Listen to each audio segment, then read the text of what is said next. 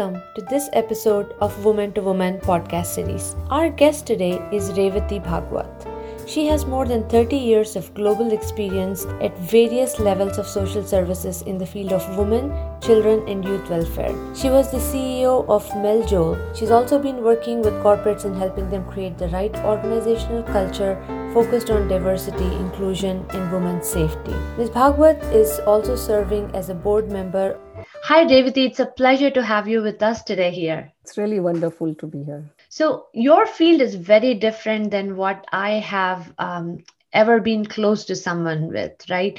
It's it's a very different field. Um, it's not a lot of people get into it. So can you talk a little bit about what you do and how you got started with it? Uh, just to take you back in my uh, university years, I uh, chose to go to this uh, School of Social Work in uh, Mumbai, and it's called College of Social Work Nirmala Niketan, and it's affiliated to University of Mumbai. I have a degree, and I have a postgraduate degree in the same uh, field and that's how i started uh, my career. So by profession i'm a social worker. So it's called professional social worker. I uh, got this degree in 1983 and since then i've been active in the field. Initial years of course i was a frontline worker because that's what all of us do when we start our career. So my exposure was uh, to a slum area. And that was quite a large slum in mumbai but my placement was in a municipal school because if you know the structure in india most of the municipal schools are surrounded by slums and shanty towns etc so the focus was on uh, bringing back the children to school.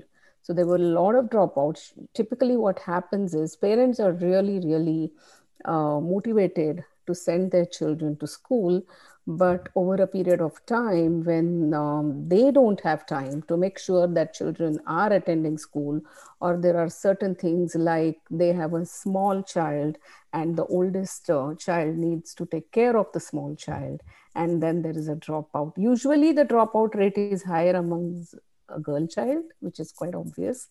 Uh, so my my work area was to work on dropout rate and how can I bring uh, down this dropout rate.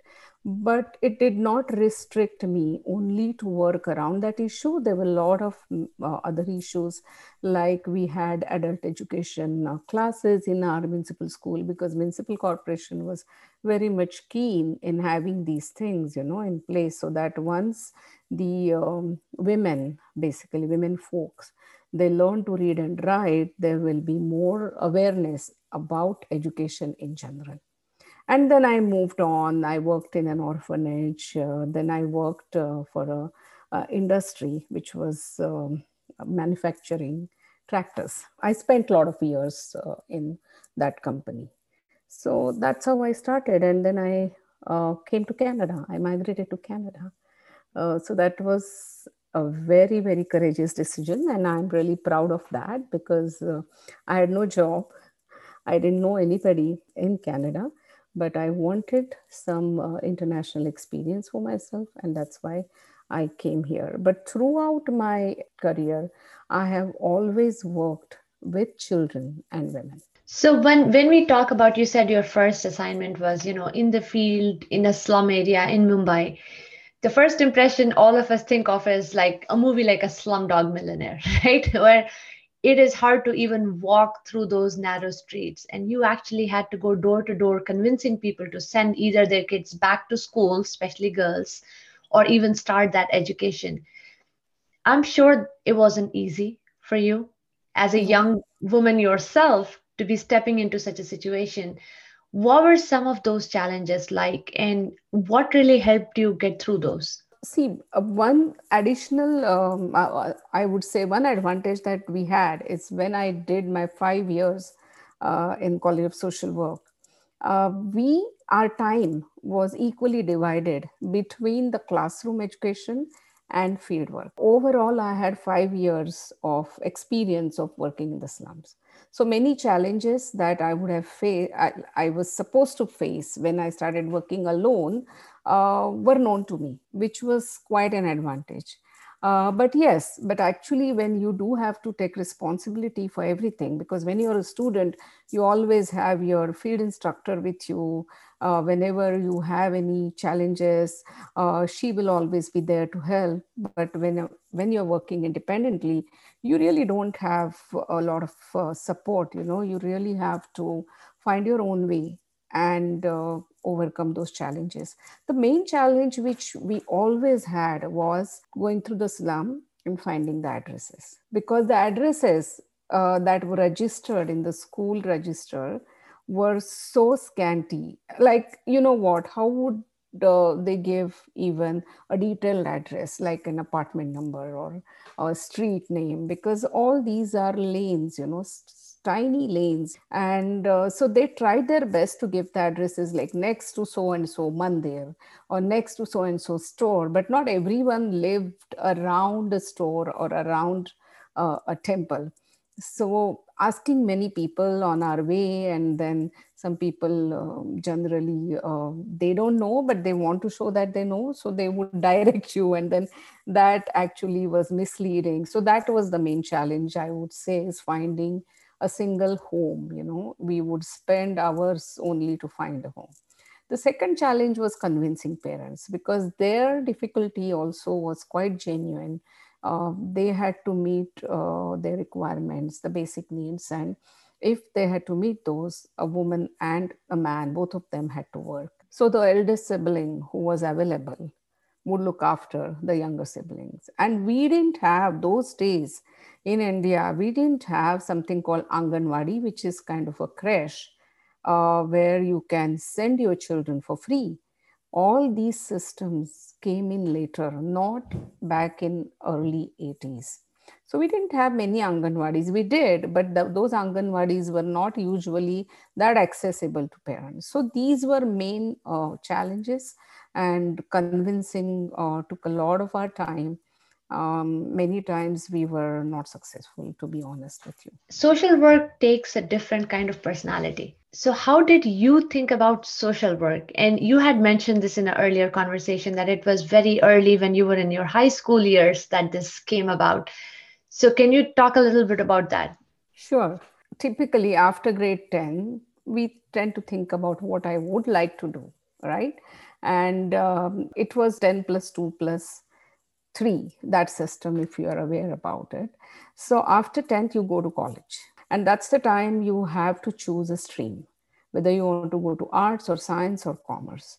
So I had already decided that I want to do arts. But what ended up happening when I finished my 10th uh, grade examination, a friend of mine introduced me to this fabulous camp, which was facilitated by uh, late Baba.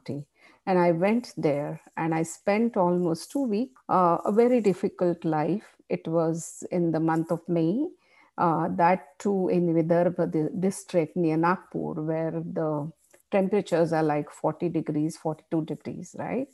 And we had to work outside and uh, we had to work with leprosy patients. And because those days, Baba Amte's work was restricted, limited only uh, to the uh, medical issue of uh, leprosy. It was a very difficult life. Uh, wake up at five o'clock and then go out, do the work, come back, then listen to the lectures. And I didn't understand anything.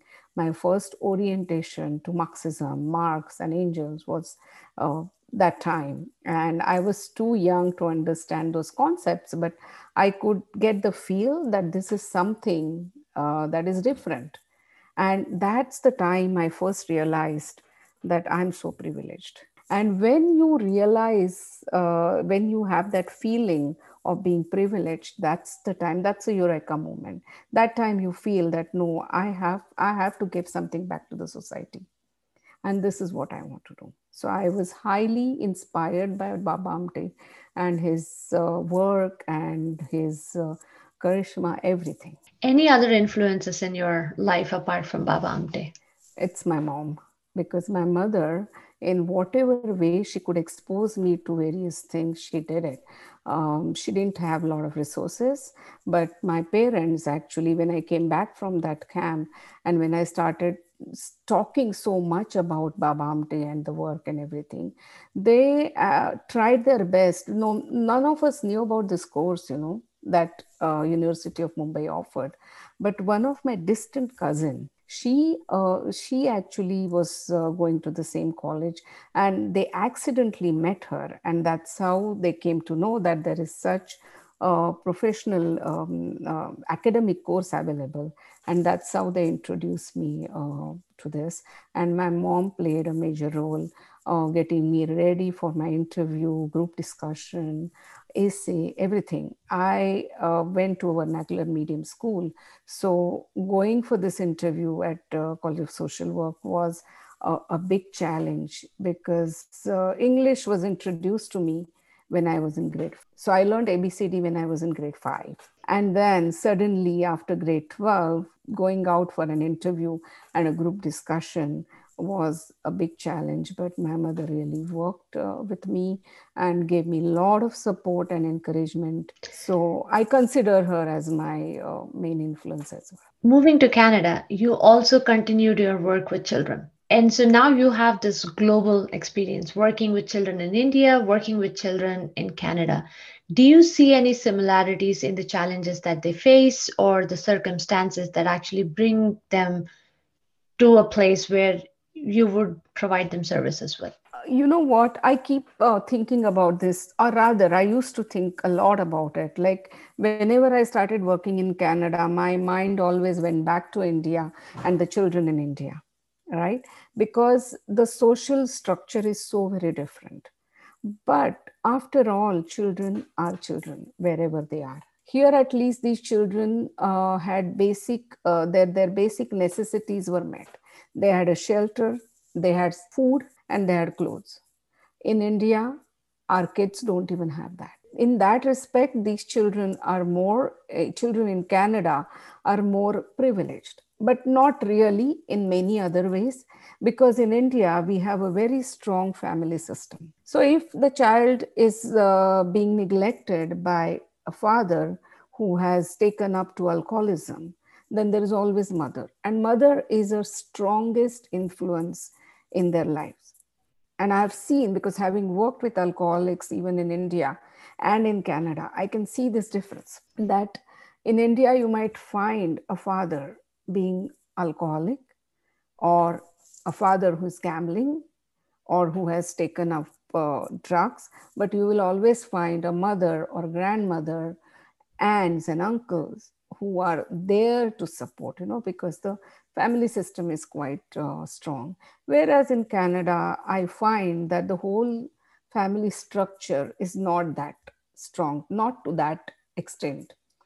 And then children are impacted uh, because of that, because the mother and father, both of them, if they take up uh, to alcoholism, then who's going to look after the children? And then it is so private, their own lives. They're so, and I feel bad for the parents as well in Canada because they're lonely in many ways. But in India, parents are not that lonely.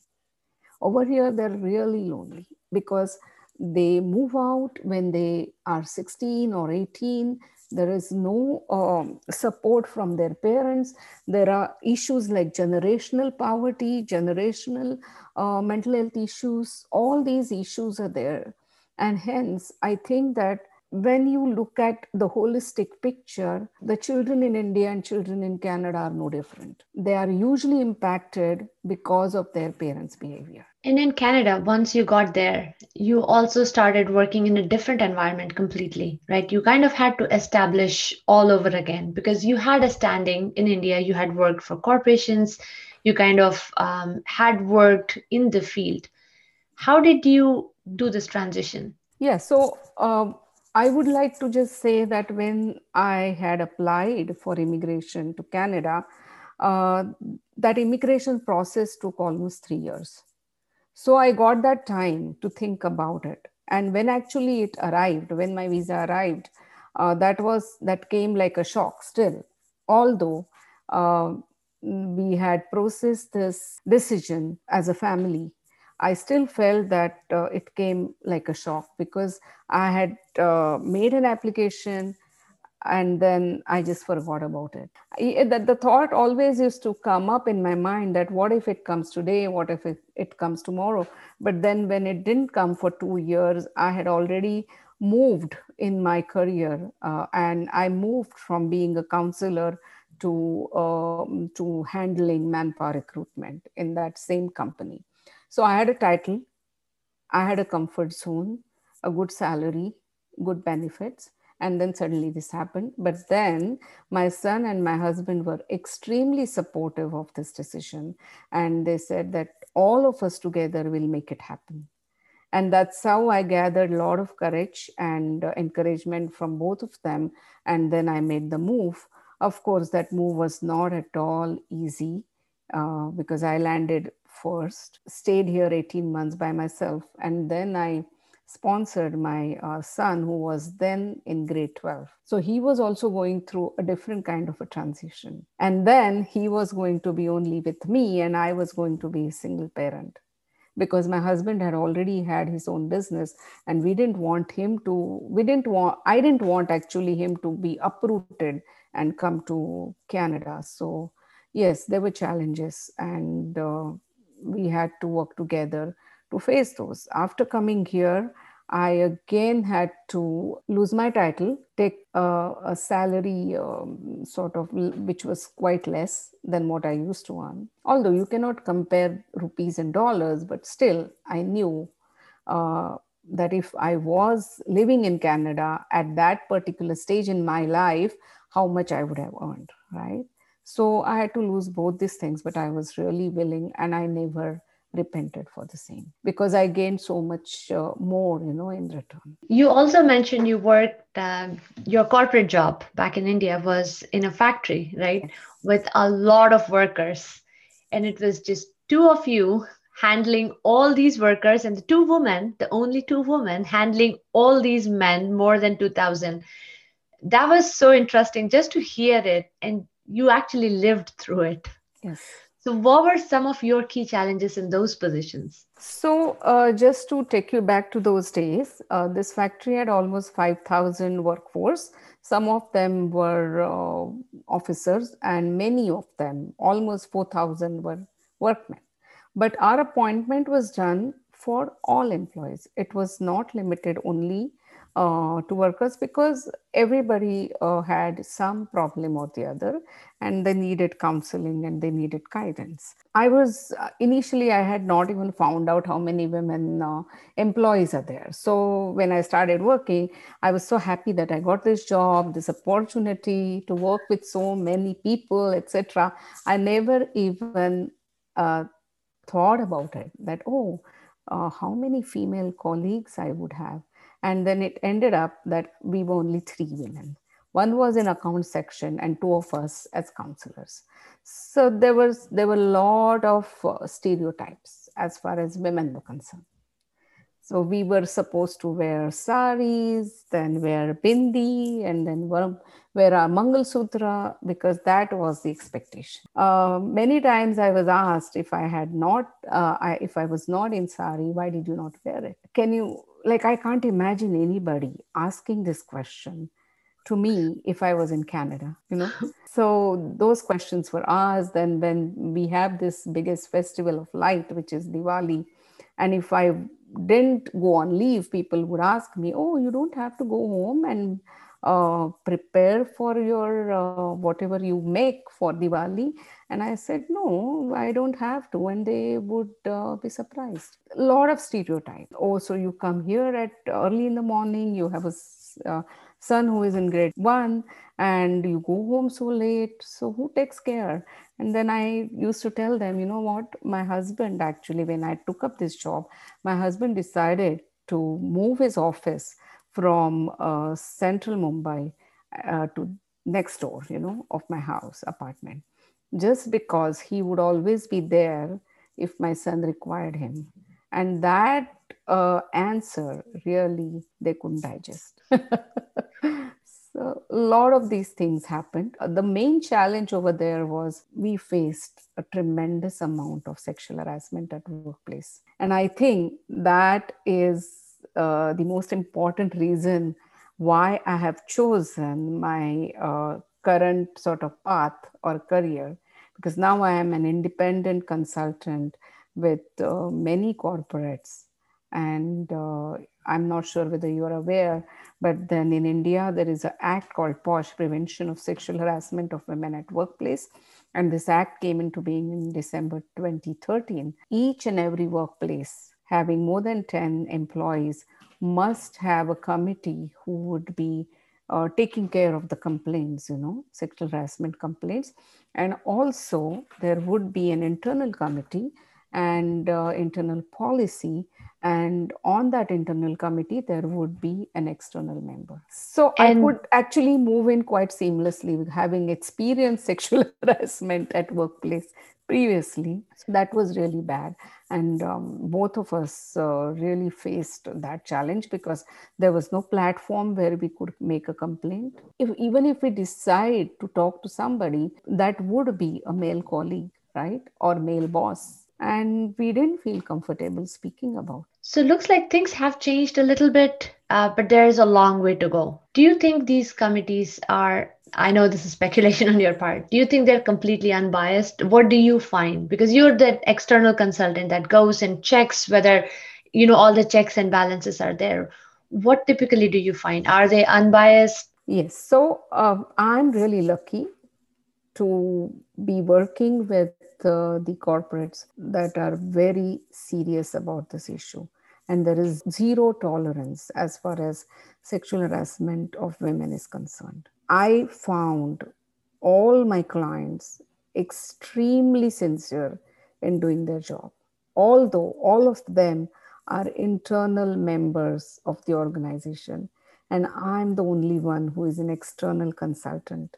But I have never had any experience where I found that the committee was biased. That's that's really good to know in fact at times i have i those would be very less but i found myself uh, because i hope you know the i think you know the process right? You complete the inquiry and if you verify the allegations raised by the complainant then there is uh, an action that we need to as committee members need to recommend against that respondent. So two three times i found myself actually suggesting an action which was not that uh, intrusive or which was not that strong as the other parties suggested. So i was quite lenient.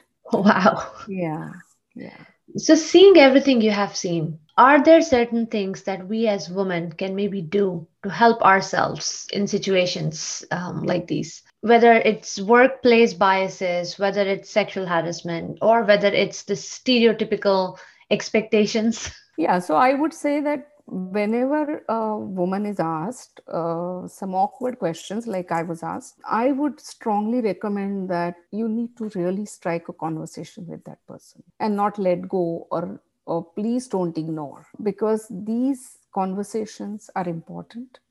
You can you might be able to convince the other person about the values that you cherish or the values that are important to you. You might find your allies by talking to them even if they're male colleagues. So that's one thing. The other thing is raise your voice. Wherever you are raise your voice. Whether it is about sexual harassment whether it is regarding racism, because I have uh, uh, experienced that after migrating to Canada. So you really need to raise your voice, talk to your superiors.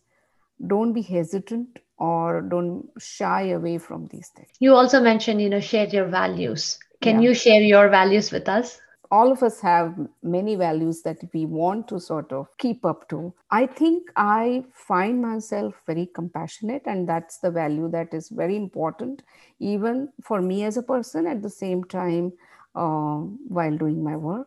The other value is integrity. I think that's very important. Uh, so, compassion and integrity, these are the two values. And the most important is just uh, be grateful to whatever you have.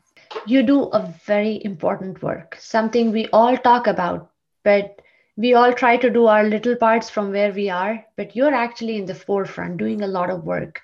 What would you say to other women or other people who really want to get into this field, what should they look for and what would be the best entry point? I think volunteering is the best entry point because there are no expectations from either party. You get exposed to various uh, social issues and then you can test, you know, your aptitude.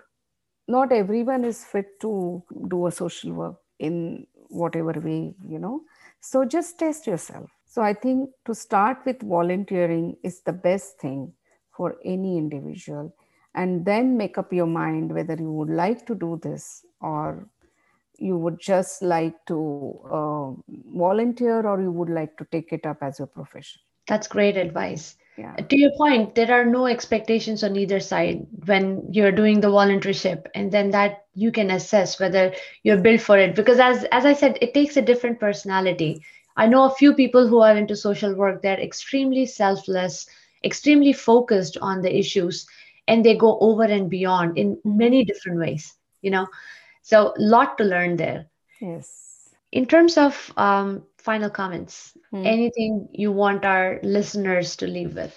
I would just like to uh, say that as a, as a woman leader one must find an opportunity to strike conversation with anyone for that matter. Because when you are a leader in your own organization there are many people who don't really like you as a leader. And i have always uh, followed this as a leader that when i know that so and so person really doesn't like suggestions i won't say orders because in our field we don't give orders. In our field it's always consensus seeking consensus. And uh, that's also a very important skill to be a social worker so i know that there are there were people uh, especially men folks who really didn't like to go with the idea that I made, and that uh, opposition was for the sake of it. I'm pretty sure there are a lot of women leaders out there who might face the same challenges from their male subordinates or male um, team members that they don't want to listen. So I think that is an opportunity. And strike conversation, try to talk to people, uh, build a lot of network while you work because i think nowadays network is something which you cannot ignore you must have your own network build allies that's also very important i think these are three things which i found really important um, during my career Thank you so much, Rewati, for your time and this awesome conversation. We learned so much in a field that's much needed, but not a lot of us have exposure in. So, really appreciate your time. Thank you, Divya, for having me. And it was a wonderful conversation.